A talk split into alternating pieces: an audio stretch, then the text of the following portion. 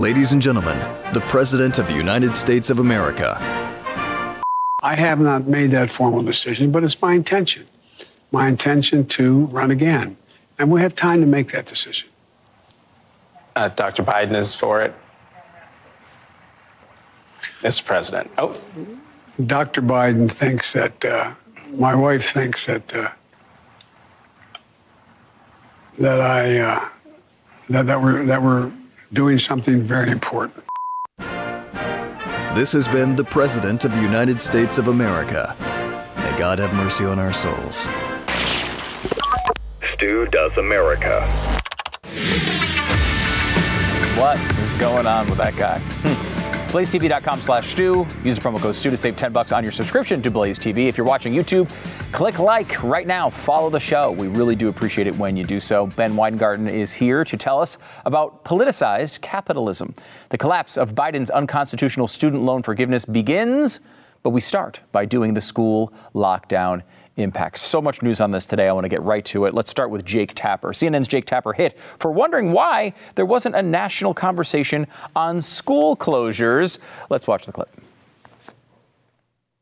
I have to say, I'm surprised that there hasn't been a national conversation about the damage done to kids because of these school closures and the virtual learning and everything because I mean, I'm not saying there should be a national do over, but we can't just pretend that fifth graders who are now seventh graders that that didn't happen. You know, like I feel like there should be, and not not with a blame game. Look, it happened. People did it. It was criticized. The school closures, the virtual learning, et cetera. But here we are. Um, there needs to be yeah, like a I mean, like a bipartisan movement. You know. Yeah, I know.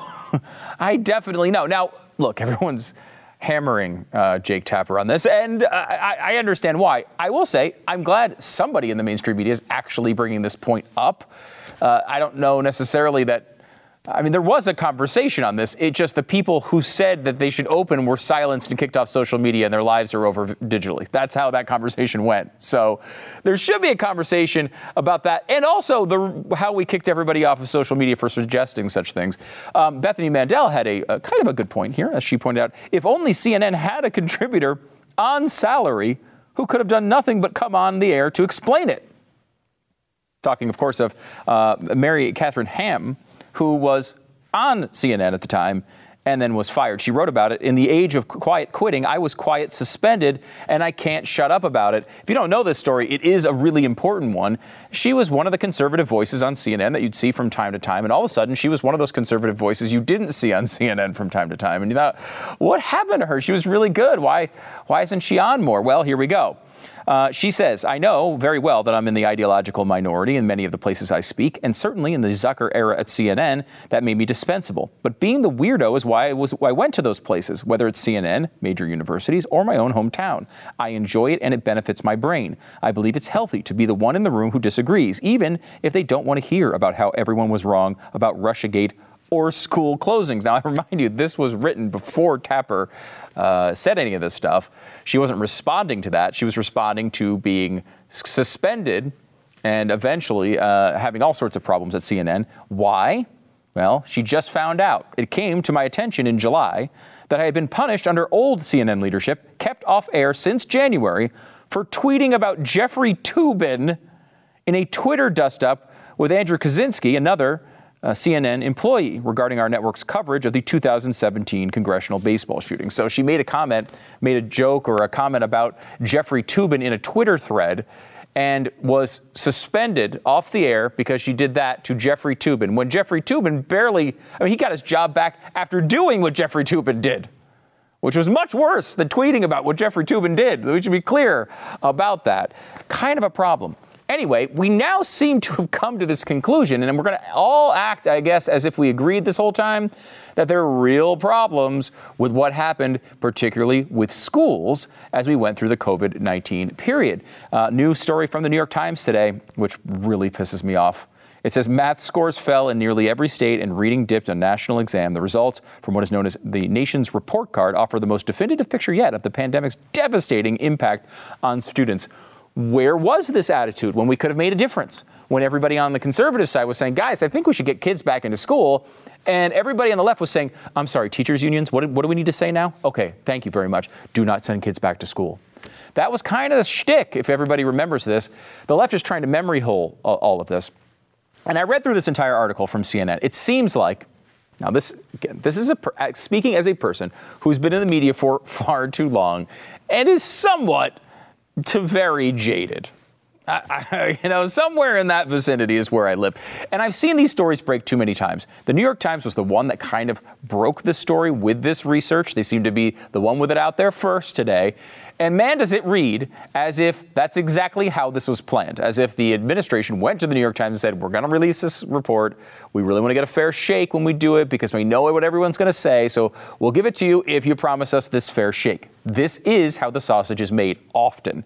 Very rarely do people do the thing that they do in all the movies when they're hunting down a source, they're meeting them in the garage, uh, you know, the parking garage, and they're they're whispering behind closed doors, and you can't see the guy's face because he's still in the shadows. You know that whole thing? Yeah, that almost never happens. It's almost always someone who's interested in getting a particular spin on the story who presents it to the reporter for them to report. That's how these things occur almost all the time.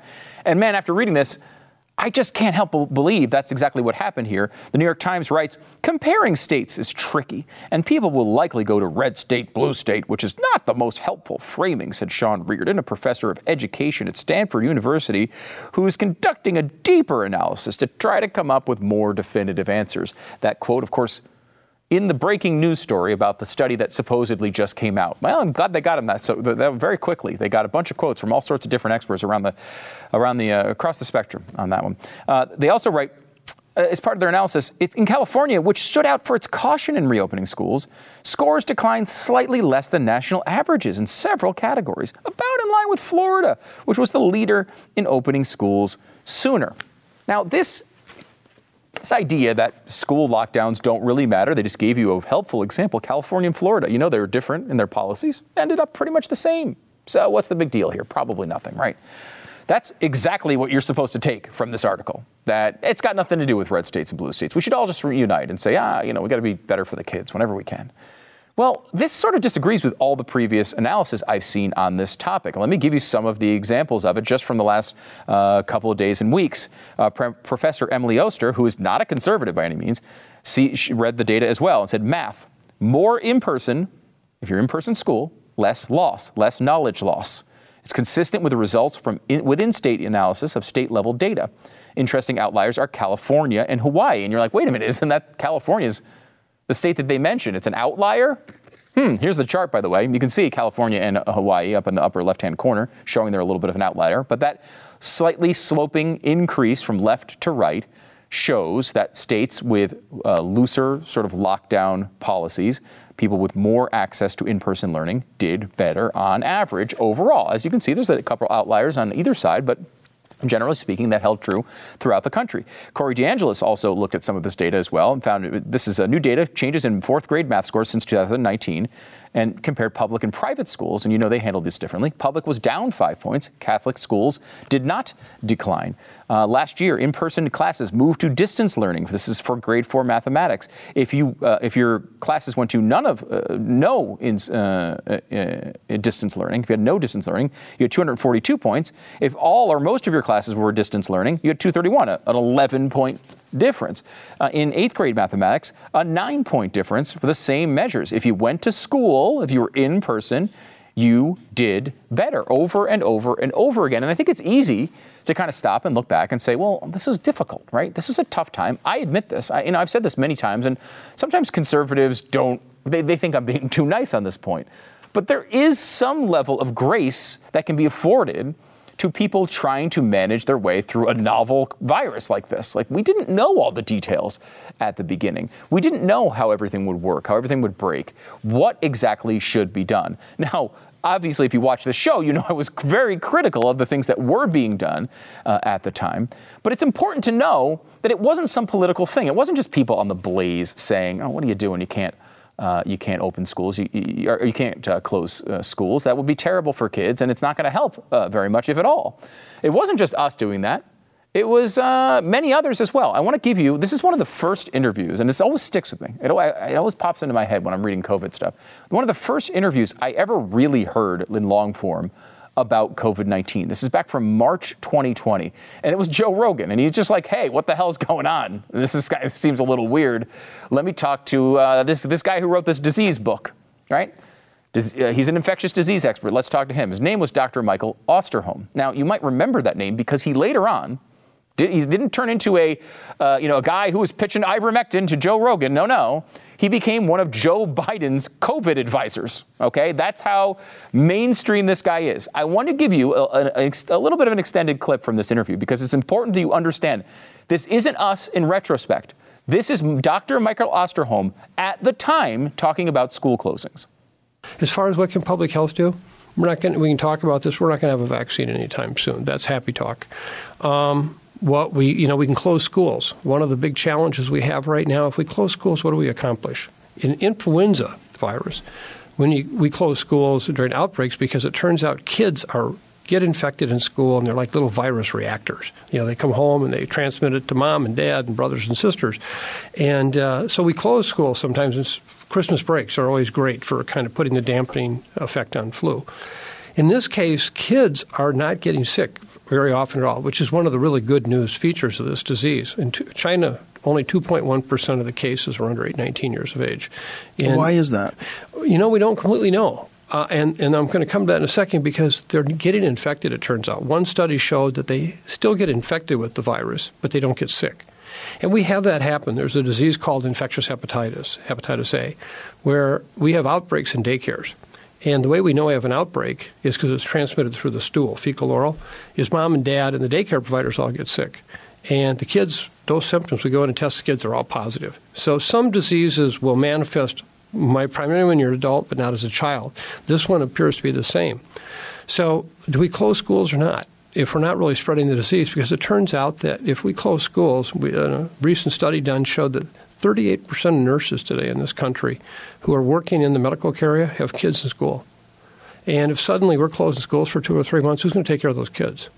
One fourth of the American population has no sick leave. If we close schools, they don't get paid if they have to stay home. So when you ask what can we do, we have to really be thoughtful about what we do. Are we doing more harm than good by closing schools, for example, even though everybody will say, oh, we got to do everything we can? Or do we just tell people, you know, it's going to be limiting your contact as much as you can, and that's really about what we can do? That all seems really common sense right now.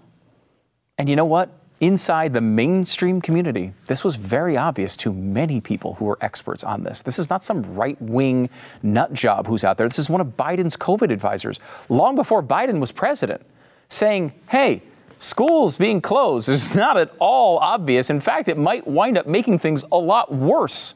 And now, of course, we know that it did.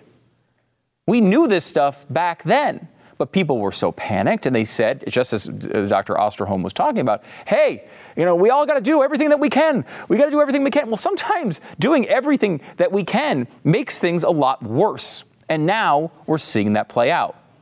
Let's go back to the study here for a second. Remember that quote about California from the New York Times? Now, California and Florida were basically the same, so we can't draw any conclusions. That's not a red state, blue state thing. The way the Times covered this made me in, immediately suspicious. There was all these disclaimers about red and blue states. They gave us no way to easily see which states did better in relation to their pre-pandemic records. And the New York Times has all these nice, beautiful graphics that they put in all the time. They couldn't do that for this report. Why? Well, I decided to actually look at the data, and no surprise, we see a blatant case of cherry picking uh, that goes on throughout the article. Let me, let me show you this, okay? This is, uh, and, and let's go back to figuring out how do we measure this, because it's not like red state, blue state exactly, right? The best way we can do is try to figure out who let kids back in school earlier, who locked down more. How do we know which states lifted their lockdowns most aggressively? Luckily, we can look at the average in person learning index from Burbio. This, they kept meticulous track of this all as it was happening. They measured it state by state by state. Now, California was indeed the state where we saw the tightest school lockdowns, and it wound up right near the uh, on Florida on the test scores. So that much from the New York Times is pretty much true.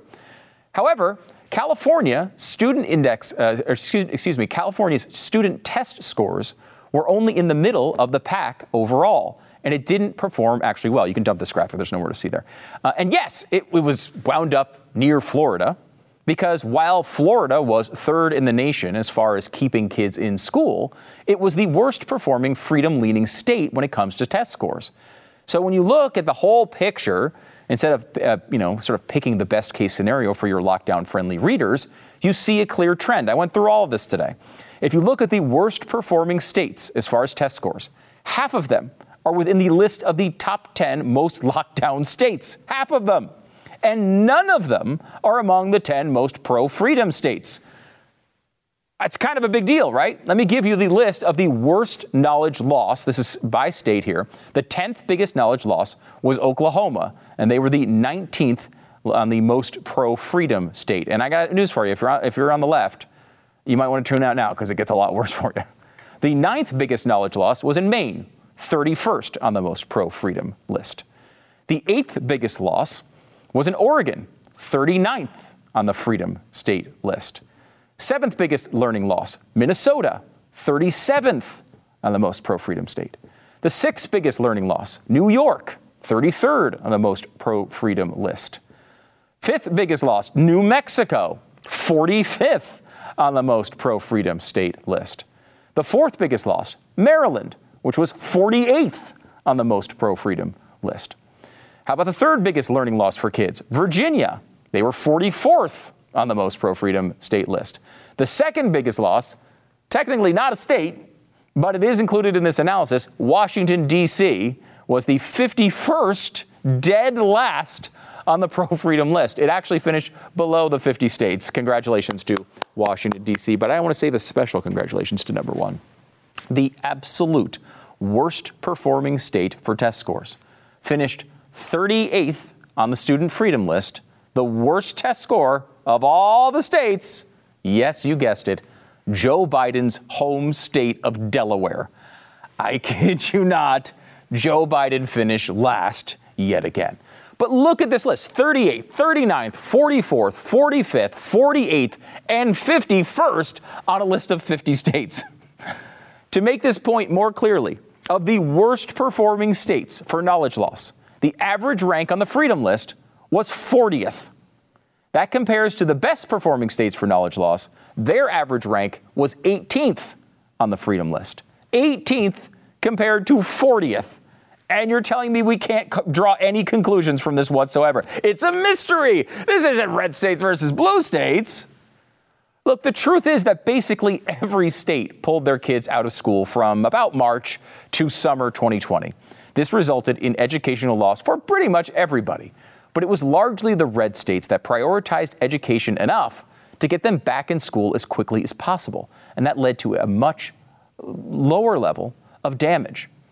Not to mention, life in these states was clearly just better.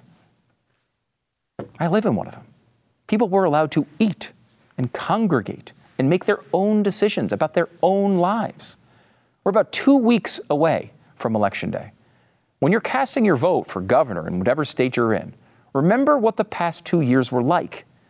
Remember living life like a human being in a red state, or being forced to cower behind closed doors in a blue one. That is, if you didn't abandon that blue state to move to a red one yourself, like so many did. Your governor will likely never make a more important decision than how they treated your freedom during that pandemic. Remember this and keep it at the top of your mind when you cast your vote.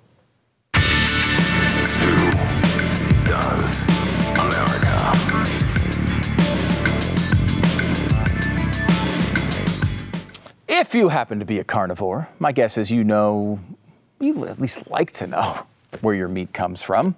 When you order it through Moink, that is the, of course, the knowledge that you get right off the bat. You don't even have to know because Moink is telling you straight up it is a from a small family farm uh, from somewhere in the country. Uh, and when I say the country, I mean like this country, not like from some place you've never heard of. Uh, This means that you can help save family farms and get access to the highest quality meat on earth when you join the Moink movement today. Now, you know, I, I, am, the, I am the grill guy at my home. I don't eat meat, but I do uh, grill it up for the family all the time. And I will tell you, the reaction from like the store bought stuff and the Moink box stuff, it's it's big and different. And I keep saying it's me. Like I let the I let my wife cook the the crappy stuff. I cook the good stuff, so then my kids think I'm good at it. And it's just a, it's just a strategy. You could try that out yourself. Moink delivers grass-fed and grass-finished beef and lamb, pastured pork and chicken, and sustainable wild-caught Alaskan salmon straight to your door. Moink farmers a farm like our grandparents did, and as a result, their meat tastes like it should because it's a family farm and they do it better. Look, I, as you know, I don't I don't eat meat myself, but the Moink difference is clear to everybody in my family, and you're helping family farms stay independent as well. Keep American farming going by signing up at moinkbox.com slash Stu right now. Listeners to this show get free filet mignon in every order for a year. That's one year of the best filet you'll ever taste, but it's for a limited time. Spelled M-O-I-N-K box.com slash Stu, moinkbox.com slash Stu. Check it out. Oh, it's great to have Ben Weingarten on the program. He is a senior contributor for The Federalist, a Claremont Institute fellow, and the deputy editor for Real Clear Investigations, whose newest project is up now Invisible Hand or Iron Fist Real Clear Investigations Guide to Politicize Capitalism. Post a link to it uh, as soon as we can here on the Twitters. Ben, how's it going? It's going well, Stu. How about you? Uh, really well. Um, I like that you're putting this all together in one place. This is a. Uh, it's it's sort of a big problem to get your hands around. Politicized capitalism. Can you kind of give us start with a definition? Yeah, well, I think the 30,000 foot context for this project is you know, businesses have always been involved in politics to one extent or another, usually lobbying for regulations or candidates who are going to help support their top and bottom lines with their policies. But what we've seen, particularly in recent years, at sort of an alarming rate, is that businesses have injected themselves into a whole slew of causes that, at least on their face, have almost nothing to do with their top and bottom lines. And so, what we wanted to do at Real Clear Investigations was to capture this cohort of corporations that are engaged, generally speaking, in progressive causes, oftentimes totally unmoored from their businesses, and then look at who are the corporations that are actually neutral, if not even anti woke, which really just comes down to being like traditional freedom loving, patriotic kind of companies. And then also look at this burgeoning backlash that we've seen, especially at the state levels, against what, what has been termed woke capital and this push towards ESG, environmental, social, and governance values and principles among businesses. And you know, to, to, put a finer point on it, businesses themselves, the CEOs of the largest companies in this country, going back to 2019, via the Business Roundtable, an organization of these CEOs, redefined the purpose of a corporation. They said that corporations are no longer in the business of just maximizing value for their shareholders, for their owners, but for their stakeholders, which means society as a whole. And that means that businesses have a whole lot of obligations beyond making the best widget at the lowest price and serving their customers. And we see this politicization of capitalism tracking with this new redefinition of a corporation uh, in ways that amount to an end run around electoral politics, where you have companies doing the bidding in effect of political actors. So Ben, what do you what's the cause of this? Is this uh, that there is an ideological sort of bent of the people running these companies? Is it the are the, these companies just you know ceding power to activists who are pressuring them? Is it, is it a mix? What do you think is the cause? Yeah, so I think the simple answer is that this is kind of an all of the above. We could go really deep into the psychology of are people who are CEOs and really successful more likely to think they have all the answers for society and that they ought to arrange society because they know best? Certainly, you can make that argument. I'm sure that that tracks well with a lot of progressive big thinkers. Uh, but you have pressures from many different directions here. So when you have companies that are lobbying, obviously, for regulations that are ultimately going to benefit them, like, say, a Mike Bloomberg, for example, who we feature in this, Bloomberg's data processing, data hardware, which is kind of the gold standard in the financial services market, they've built up all of these analytics around green metrics on companies. Bloomberg himself leads a bunch of governmental and non governmental groups who are dedicated to putting forth regulations that require companies to report all these sorts of green metrics. Who is most likely going to benefit in the marketplace when these companies have to report per SEC rules and regulations? Obviously, Bloomberg, because they're going to be the premier purveyor of this data. They'll provide research services around it. So for them, and places like major financial financial institutions who have these ESG focused funds and it's sort of a gimmick that allows them to sell these funds at a markup relative to other ones obviously they have a financial incentive here but for other companies I think you have some who are sort of reacting to the woke mob, and essentially they think they can pay for protection by getting behind these causes, and so the woke mob won't come for them. Whether or not that holds, we'll have to see over over time. But then you have people, you have CEOs who are true believers, and others who have to be responsive to employees coming out of schools that are indoctrinated in far more woke doctrine than would have existed a generation ago. You have these major financial services companies, as we highlight, led by the big three asset managers BlackRock, State Street, and Vanguard, and they can vote on shareholder resolutions to push for board members who hold the views that they hold. And those big three asset managers who collectively own about 20% on average of essentially every major Fortune 500 company, they are controlled by CEOs who generally go along with this environmental, social, and governance agenda. So they have huge sway over these companies. They can push board members on companies, they can have direct interactions with management and not so subtly push them to take positions that they like. They can threaten to divest from a sector in total. So, for example, oil, natural gas companies, they can say, we want to be out of this business.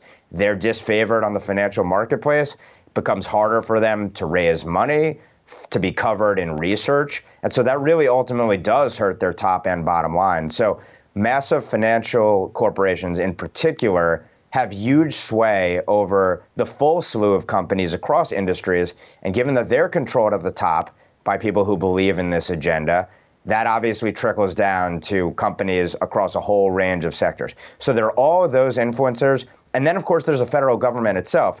BlackRock, in particular, many of its former professionals serve in the Biden administration. Mm. The Biden administration is pushing a green agenda through all these different agencies, and companies bend to the will of the agencies that oversee and regulate them. Yeah. So it's many pressures. It really is fascinating. And I think. You know, I, I look at this problem and it's so large in scale. And, I, you know, I look at this and I think to myself, I don't know if this is the right way. You tell me, Ben, if I'm thinking about this correctly, but like, I don't have a problem with a truly woke company, a, a, a left wing company. That I don't have a problem with that existing. Like I don't have a problem with Ben and Jerry saying, "Look, we just don't like. Uh, we, we were very environmentalist, and we seem to be kind of anti-Semitic." I do have a problem with that one. Uh, but you know, generally speaking, they are obviously a left wing company. Patagonia, right? Very environmentally. That's part, focus of all their marketing, and that's the the spirit of their company. And while I might choose to not ha- have that ice cream or buy those clothes because I don't agree with the ideology, that's okay. I think that's all totally fine. The problem seems to be what you're talking about here, hitting on this bigger uh, financial uh, aspect, where these these companies that are not ideological they're not a left wing or a right wing company. They get they get swooped up because of the financial pressures on their stock price and on, uh, and, and on their ratings, and they wind up basically just doing this because they feel like they have to. These are companies that don't necessarily want to take left wing positions per se, but they just suck it up for the good of the shareholder. And if we don't cure that at, at its root, it's going to take over everything.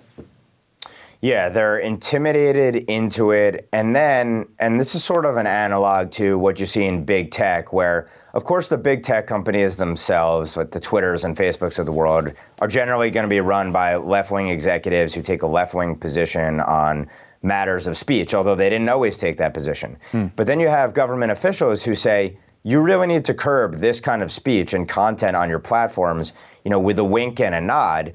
But of course, they have the power of the federal government behind them pushing that. And so you have this sort of collusion essentially between the federal government and then those businesses. And I think you see an analog here because when you're talking about financial services companies, for example, these are some of the most hyper regulated companies that there are on the planet.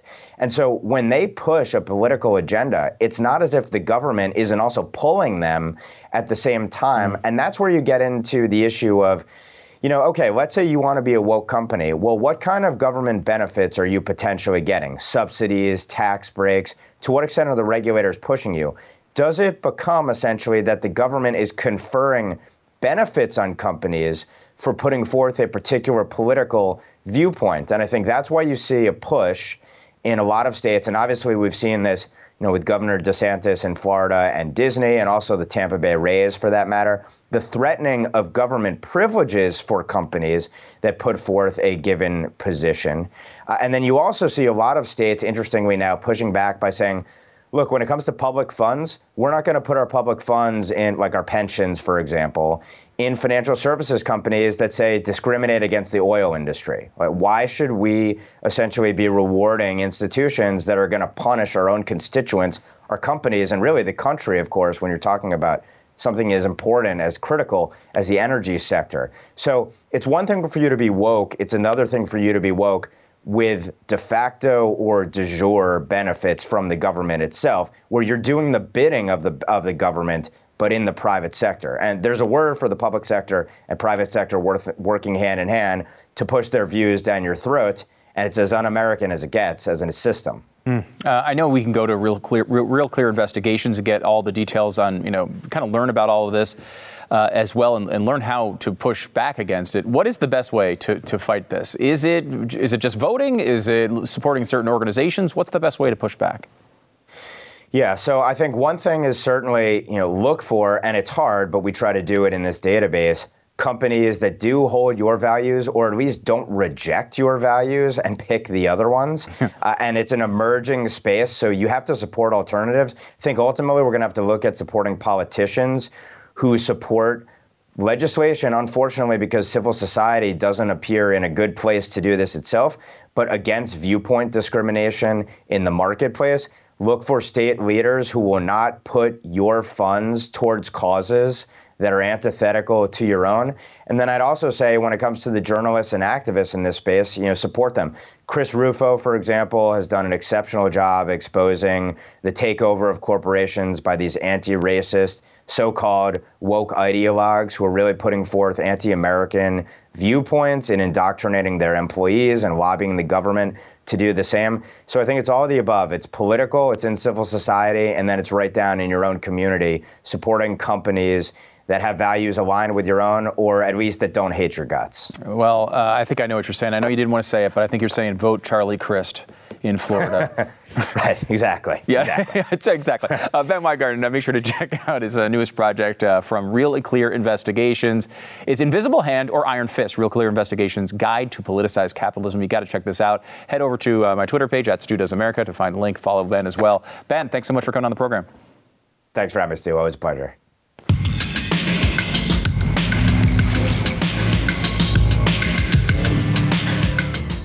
You know, the interview is a really good tie into what I'm about to tell you about, which is Grip 6. Grip 6 is a company that doesn't hate you.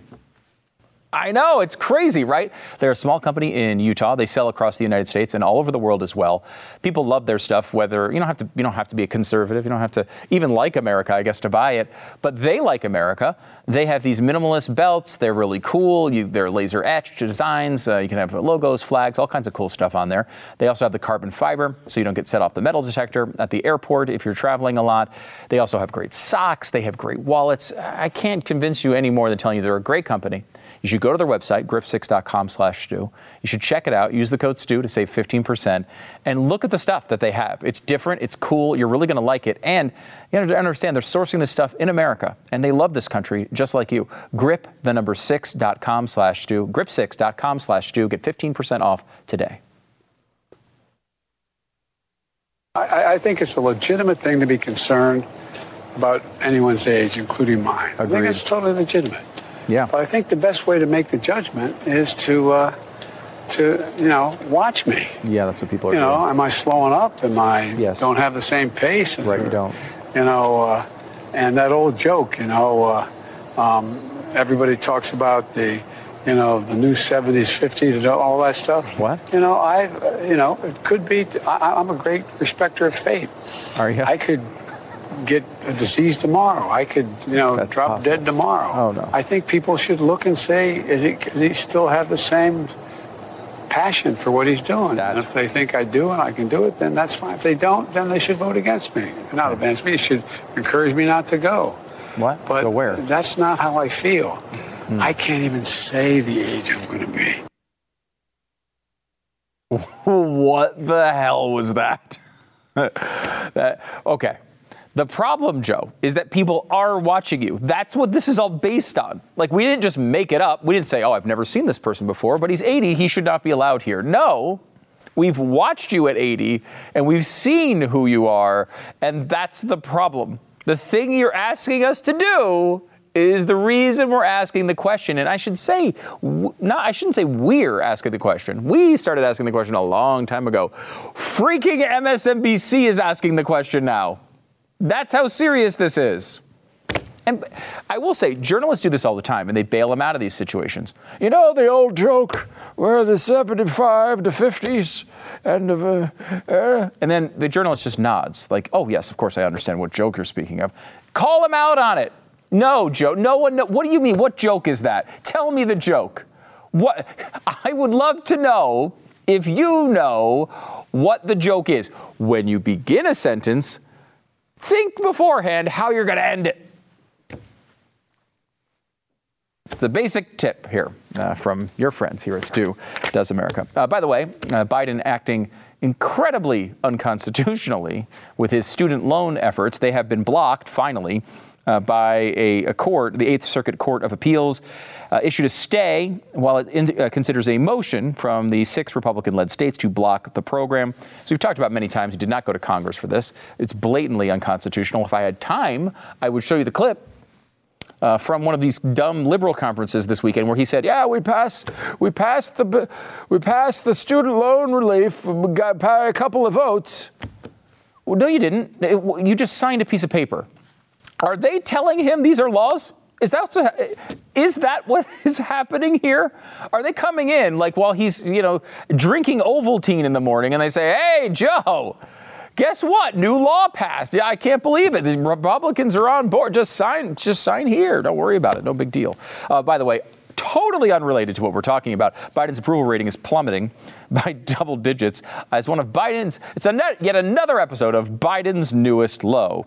Uh, this is uh, the uh, story from Newsweek says that it was a significant dip in his approval ratings due largely to Democrats and independents. Biden's net approval fell 14 points. Uh, the president ended the week with 45% overall. Again, it's kind of hard, to understand how they're breaking this out, but uh, independents seem to be giving Biden the cold shoulder as well as his approval rating fell by 18% just in the past week. People are, are now turning their brains on to election mode. That's what's happening here. Uh, voter interest is at an all time high in an NBC News poll. We're seeing this in early voting numbers as well, outdoing the presidential election. Totally unheard of. That's not supposed to happen. People are very interested on both sides, I will say, and partially because of yet another poll result 80% of Americans think the opposing party will destroy the country. And you'd say, that's kind of unhealthy. Like 80% of people think the, uh, all, the opposing party is going to destroy the country. But I, I, I pose to you this question What if 40% of them are like, right? What if like 40% are saying the other side's going to destroy the country, but they've sort of nailed it? And then the other half, you know, maybe not. But what if that's the truth? I'm just saying maybe it's not quite as disturbing. We are honestly at this point in the country where nobody votes for their own side anymore. We, how much do you hate the other side? That's what wins, wins elections. It's not a great way to run a country, but I guess it'll have to do in this case.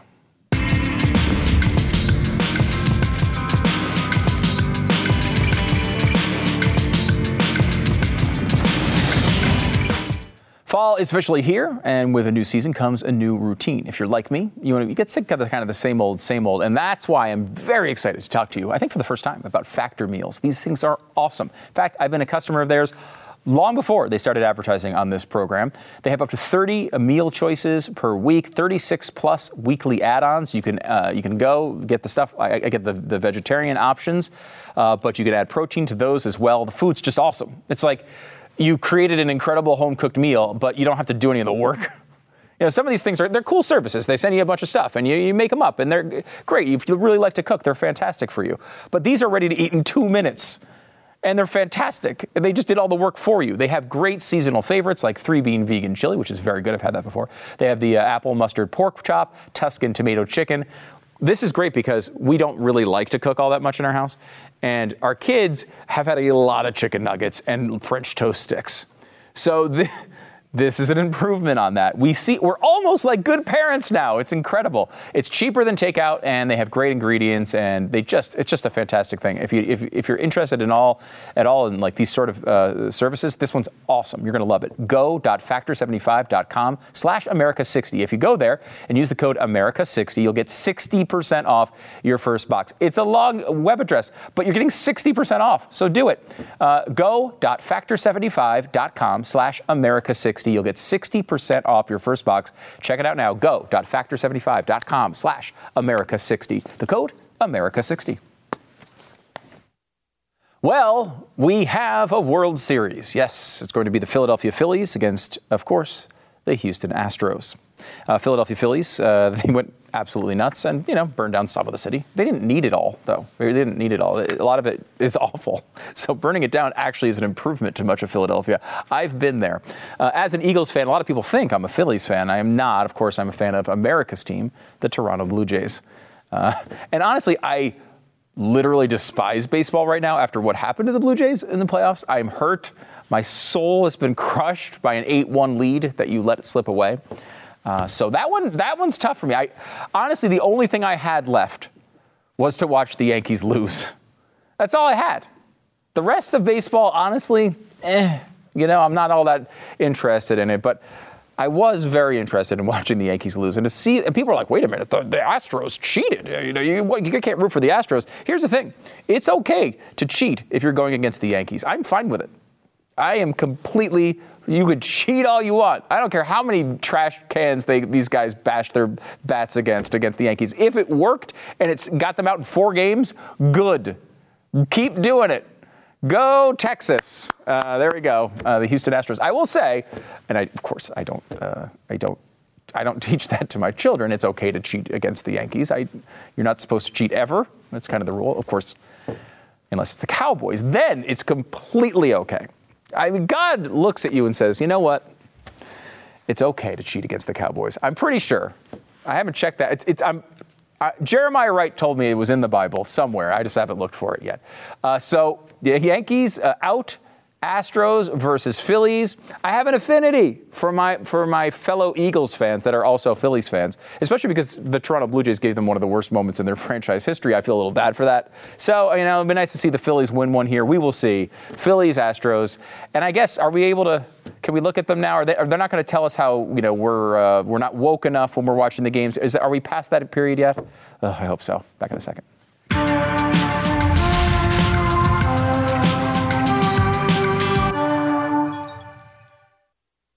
One week till Halloween. Four months since 62422. That's right. It's the four month anniversary. Yes, of a very important day. They're trying to build up uh, abortion into this real negative issue for Republicans. I don't know. Um, as a conservative, I'm pretty proud of that day, and you may be as well. You can go to studoesmerch.com, get the uh, stuff right there. Use the code STU10 to save 10%.